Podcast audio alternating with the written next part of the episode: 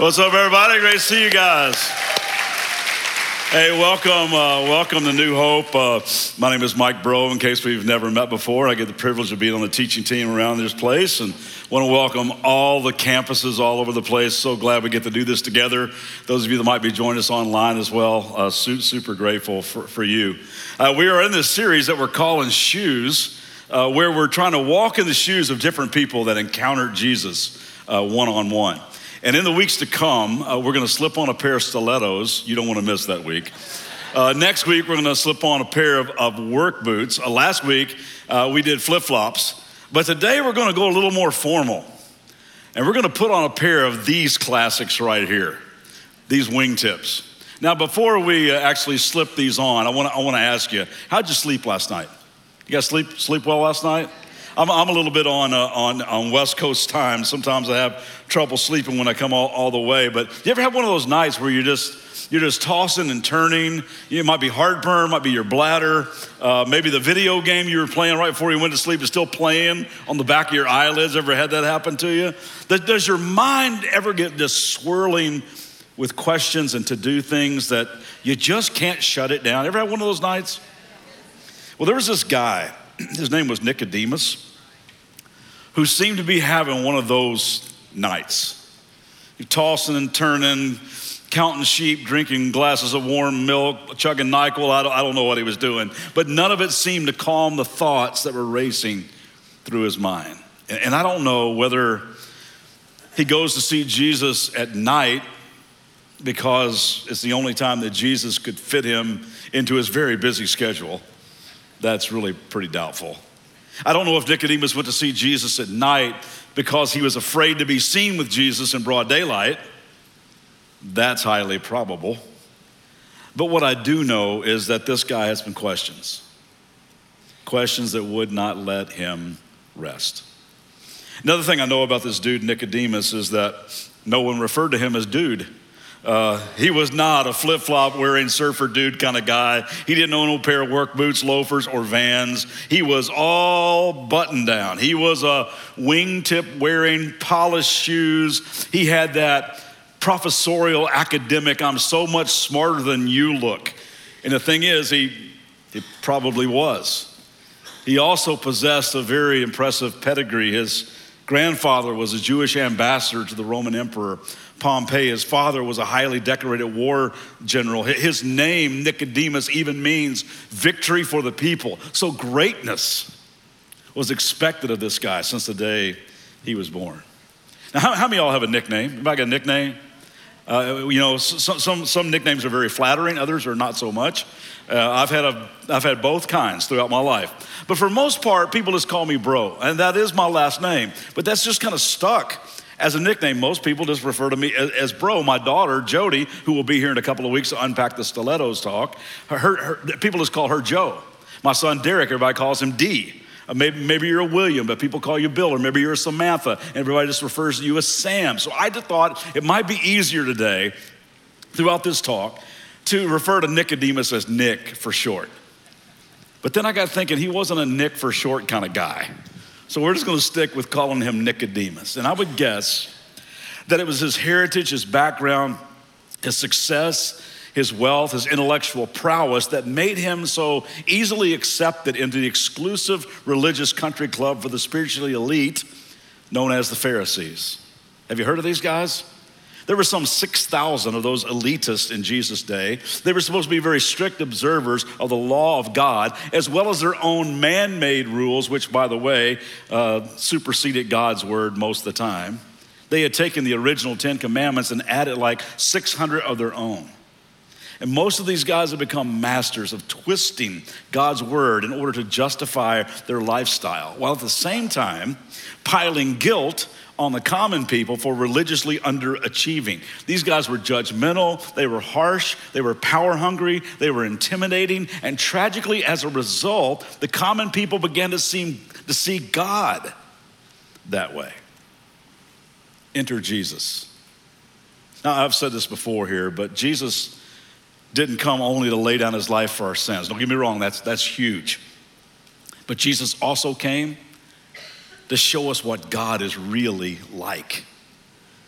And as Jesus moved among the people, I mean, all people, no matter what kind of shoes they happen to be in, he reached out and he touched and he loved and he healed the outcast and the broken and the diseased and the forgotten of society, the ones who had been labeled by the Pharisees as quote unquote notorious sinners. As Jesus moved among all the people, he began to blow away their misperceptions of what God was like. You see, no matter what kind of label people may have placed upon you in the past, Jesus only puts one label on everybody priceless. Now, not only, was Nicodemus a member of the Pharisees, he was also a part of the inner circle known as the Sanhedrin. There were 70 of the sharpest Jewish intellectuals who were chosen to rule spiritually and somewhat politically over the entire Jewish nation. These were some of the most powerful and influential leaders of the day. So when Nicodemus comes to Jesus at night, he comes as a very significant leader, a power broker an intellectual Old Testament scholar, but most of all, he comes to Jesus as a man whose restless mind would not let him go to sleep. So, this is how the story begins. It's in John chapter 3 in the New Testament part of the Bible. It says, There was a man named Nicodemus, a Jewish religious leader who was a Pharisee. After dark one evening, he came to speak with Jesus. Rabbi, he said, we all know that God has sent you to teach us. Your miraculous signs are evidence that God is with you. Now, a couple of things jumped out at me when I read those two verses. First of all, I think it's kind of cool that Nicodemus refers to Jesus as rabbi.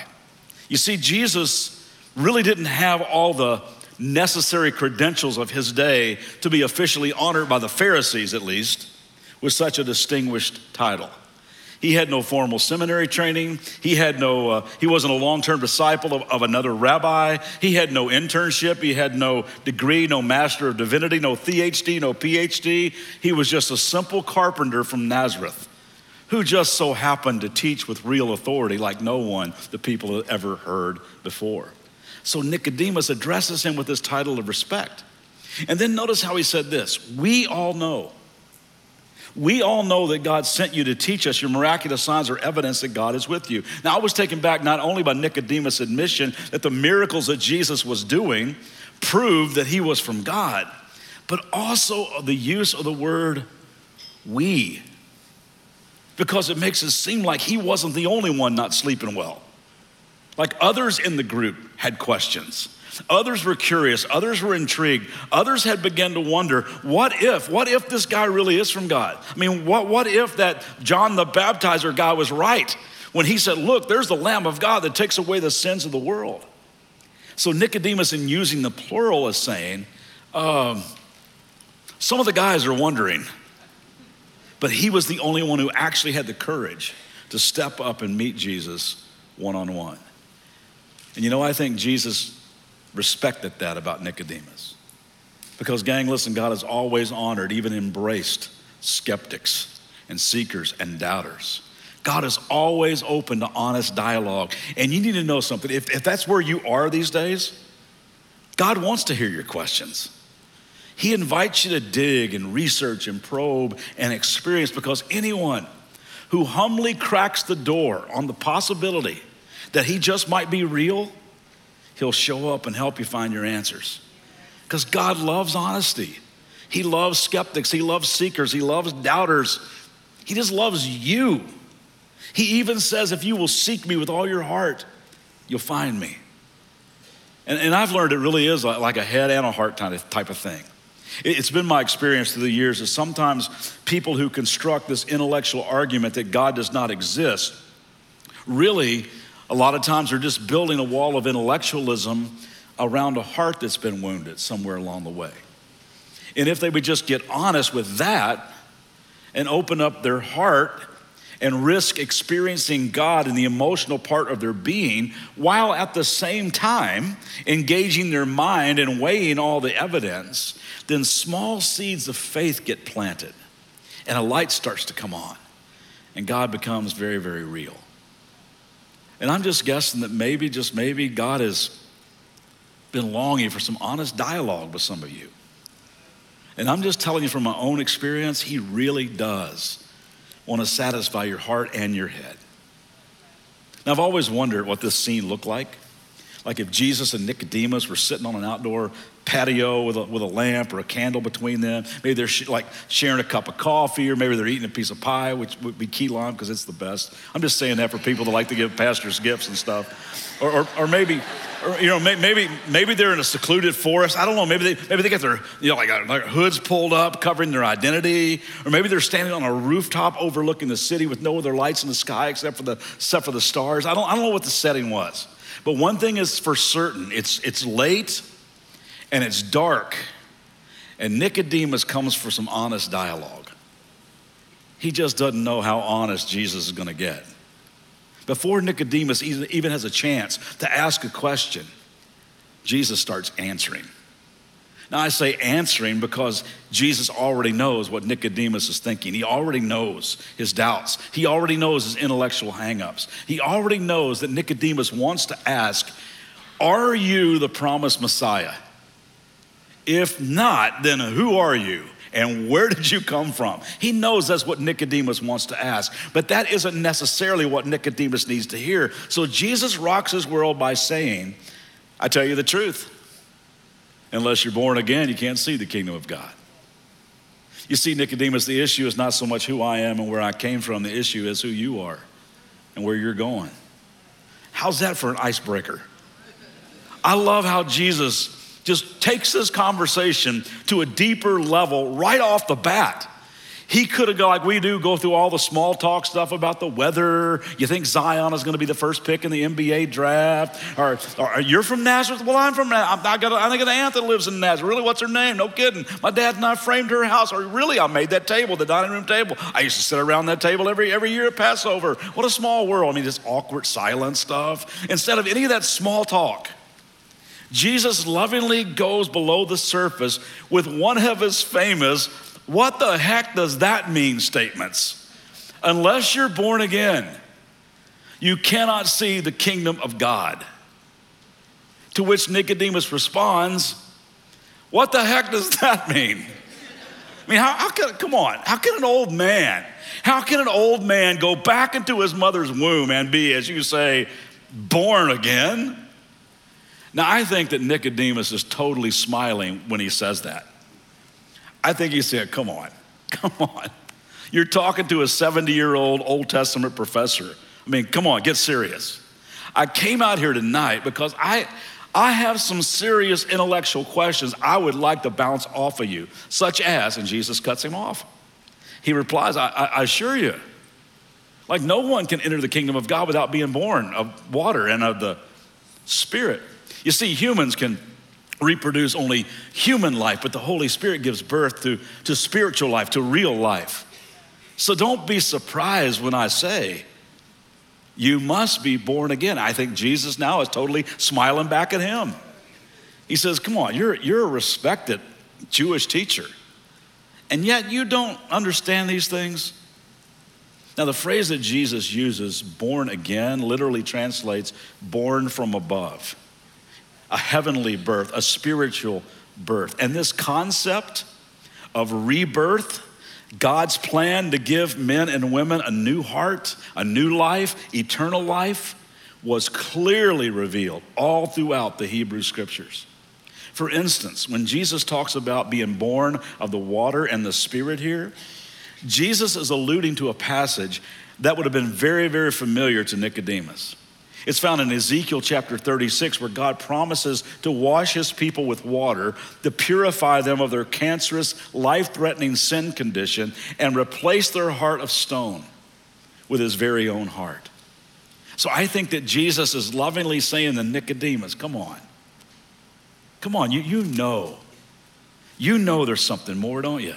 You know it in your head, you know it in your heart, and that's why you're out here tonight. You see, Nicodemus, I'm aware that teachers can teach things for years and never really grasp what they mean, but think it through. You are a much respected Old Testament scholar, so you know, you know the scriptures. You know that God has always wanted to replace your heart with a brand new one. You know that God has always desired a relationship, an intimate relationship with you. You know that God will send the Messiah to make a way for all people, all people to be saved. Nicodemus, you know that religion is just a dead end street. one you've been running up and down all your life. You're trying to earn God's favor, but you're sensing it doesn't work. I, I, I have a feeling that you, you know, you've always known that there's this personal, transformational, born from above type of relationship with God that could change everything about your life. And I think you can sense that in me, but you don't know how to get it. And that's why you're here tonight. You see, up to this point, all Nicodemus knew was religion rituals, traditions, rules on top of rules, trying to do enough good stuff to get noticed by God and other people and not necessarily in that order. Because that's what religion does to you. It gets you running, gets you striving, gets you faking it, gets you motivated by guilt and approval seeking. And you know what? There's no end in sight, there's no finish line. You have no idea if you've run far enough or fast enough. You have no idea if you've done it good enough. So you either run so hard that it just about kills you and everybody else in your path, or you just give up and you walk away. And I think Nicodemus is tired of running. I think he's growing weary of pretending to know God when he really didn't. And that's where I was when I came to Christ. And I'm just guessing a few of us are there. It's so tired of faking it.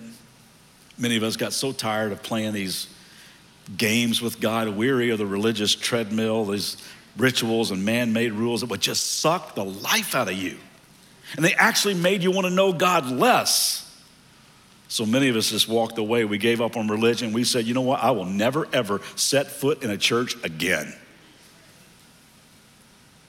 And then we met Jesus. And we found him saying, Come on, come to me. It's not religion, it's a relationship with God you've been craving. That's what you're thirsty for. I will give you living water. You must be born again. Eternal life is real, and it's found in me. I remember reading a Rolling Stone magazine article years ago, an interview with an actor that I always get mistaken for, Brad Pitt. And he, and he, and he says this what? He says this. He said, Man, I know all these things are supposed to seem important to us the cars, the condo, our version of success. But if that's the case, why is a general feeling out there reflecting more impotence and isolation and desperation and loneliness? If you ask me, I say toss all this. We got to find something else. Now, I don't have all the answers yet. The emphasis now is on success and personal gain. I'm the guy who's got everything. I'm sitting in it. And I'm telling you, this is not it. And I think Nicodemus is right there. I think this smart, wealthy guy was experiencing the emptiness of life. He was weary of that treadmill of religious performance that he was on. I think he sensed in Jesus some hope of a real relationship with God. And deep down, he knew that Jesus had the answer for that. And that's why he was out there this night. And Jesus knew it. So Jesus stays with that uh, you're a respected Old Testament professor approach by again going back to a story that Nicodemus would have been familiar with. And I love the way that Jesus was always trying to find connecting points with whoever he was talking with. I mean, he, he, he was a master at that, still is, because he recognizes our own uniqueness and wants every one of us to, to get it. And in this moment, he is genuinely trying to reach this intellectual guy in a way that he can understand. Jesus says, Listen, no one has ever gone to heaven and returned. But the Son of Man, a term that Jesus used about himself, has come down from heaven. And as Moses lifted up the bronze snake on a pole in the wilderness, so the Son of Man must be lifted up, so that everyone who believes in him will have eternal life. So Jesus leans in, he says, Listen, Nick, can, can I call you Nick? Okay, Nicodemus. If you recall, th- this, this reference is from the, is from the Old Testament Hebrew scriptures. It's from the book of Numbers. Remember when the people of God had left Egypt and they were in the desert and they turned their back on God for like the millionth time and they flaunted their rebellion in his face and took his goodness for granted for like the millionth time? Nicodemus, remember how, how, as a real attention getter, God sent all these snakes. You remember that story? You probably even taught it in one of your, one of your Old Testament literature classes. You, you remember how God instructed Moses to lift up a bronze snake on a pole and told him, Anyone who is bitten can look at it and live. You, you remember that story, right, Nicodemus?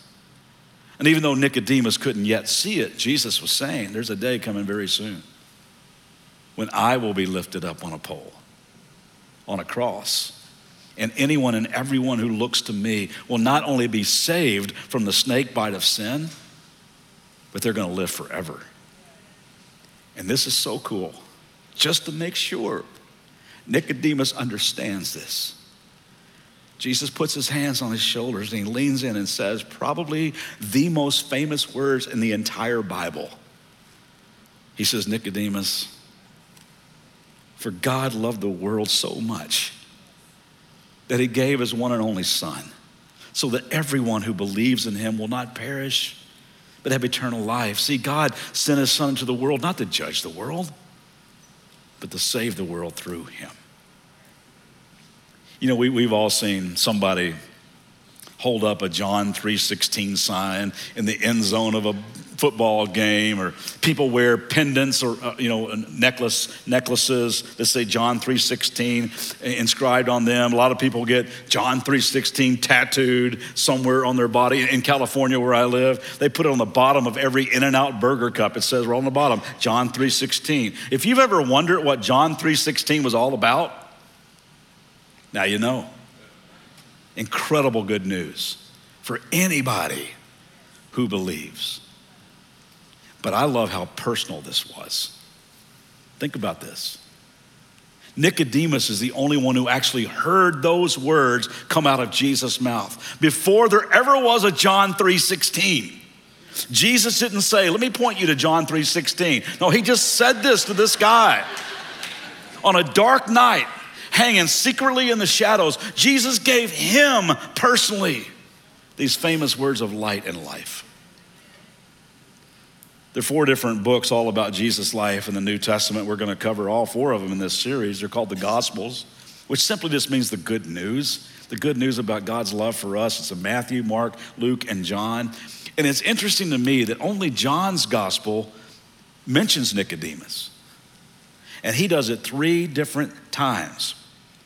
And John writes in the last chapter of his gospel, he says something like, I'm just scratching the surface here. I mean, Jesus did so many other th- incredible things as well. I mean, if every one of them were written down, I suppose the whole world wouldn't have enough room for all the books that could be written about all the amazing things I've seen Jesus do. So, out of all the other things that John could have included, he includes the story of this intellectual seeker so we could map this journey as well. I want you to look, look for a minute. Second time he's, he's mentioned in John 7. About a year has passed after Nicodemus leaves this late night conversation with Jesus.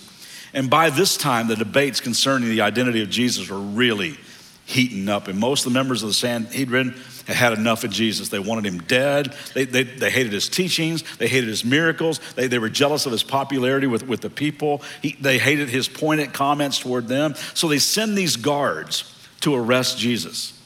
Well, the guards come back empty handed, and the members of the Sanhedrin are ticked and they ask, Why didn't you arrest him? And I love the way the guards respond. They say, Well, because we've never heard anybody speak the way that guy does. In other words, if you want him, go get him yourself. We think this guy's a real deal. Well, the Pharisees climb all over these guards, saying that they had been deceived, like every other dim witted loser in all of Judea, and a heated argument breaks out in the Sanhedrin. And then, one of their own stands up. Guess who? Nicodemus, who had gone to Jesus earlier and who was one of their own number, asked, Does our law condemn anyone without first hearing him to find out what he's doing? You see, Nicodemus had done that. He had been with Jesus, he had heard those words he had sensed something so different. He had been one on one with goodness. He had looked into the understanding eyes of truth. He had experienced hope in his presence. So he stands up and says, Hang on a minute. Are, are you men going to jump to conclusions and condemn somebody without really taking the time to examine the evidence? I mean, this is so cool to me. How his doubt has now turned to defense. Going secretly at night has now turned into public association by day. Private conversation has turned into public debate. I'm, still amazed at, at, my friend Lee Strobel, how he moved from doubt to defense. Lee was a uh, self proclaimed atheist when he worked for the Chicago Tribune.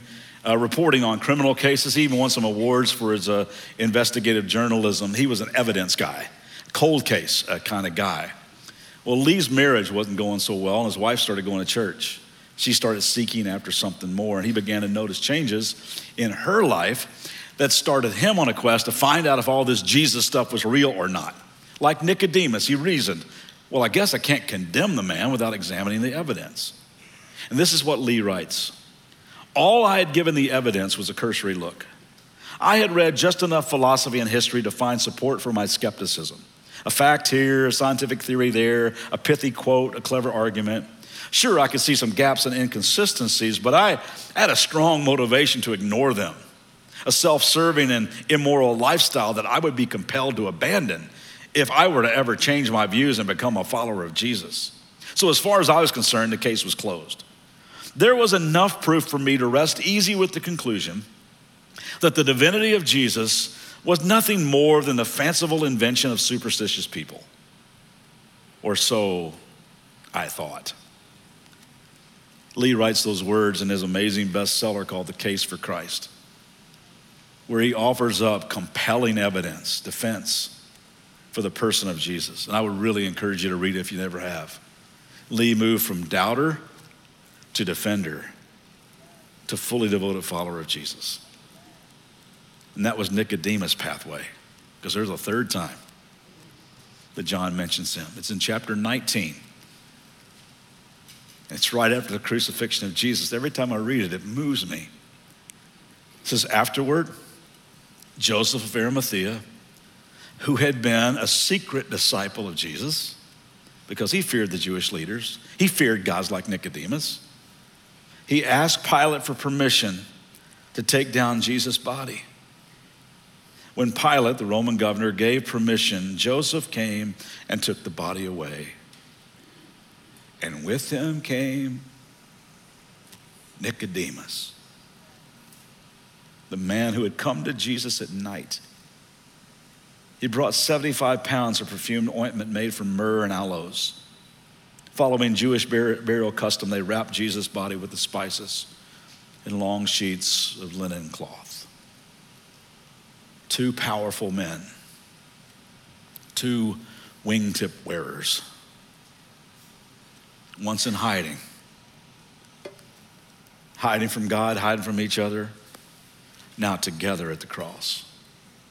The cross does that to people because the ground is level there. And think for a moment what, what was at stake for rule keeping Nicodemus in this moment? Both men, by handling a dead body, have now defiled themselves for the Passover. And no Pharisee would ever do that for any reason. And to top it off, this dead body was Jesus the one his fraternity had just crucified. He would be kicked out and lose everything. And not only that, did you see how Nicodemus, Nicodemus makes a huge financial investment as well? You might remember the story of a woman who anoints Jesus with a bottle of perfume. It says the contents of the vase were worth a year's wages.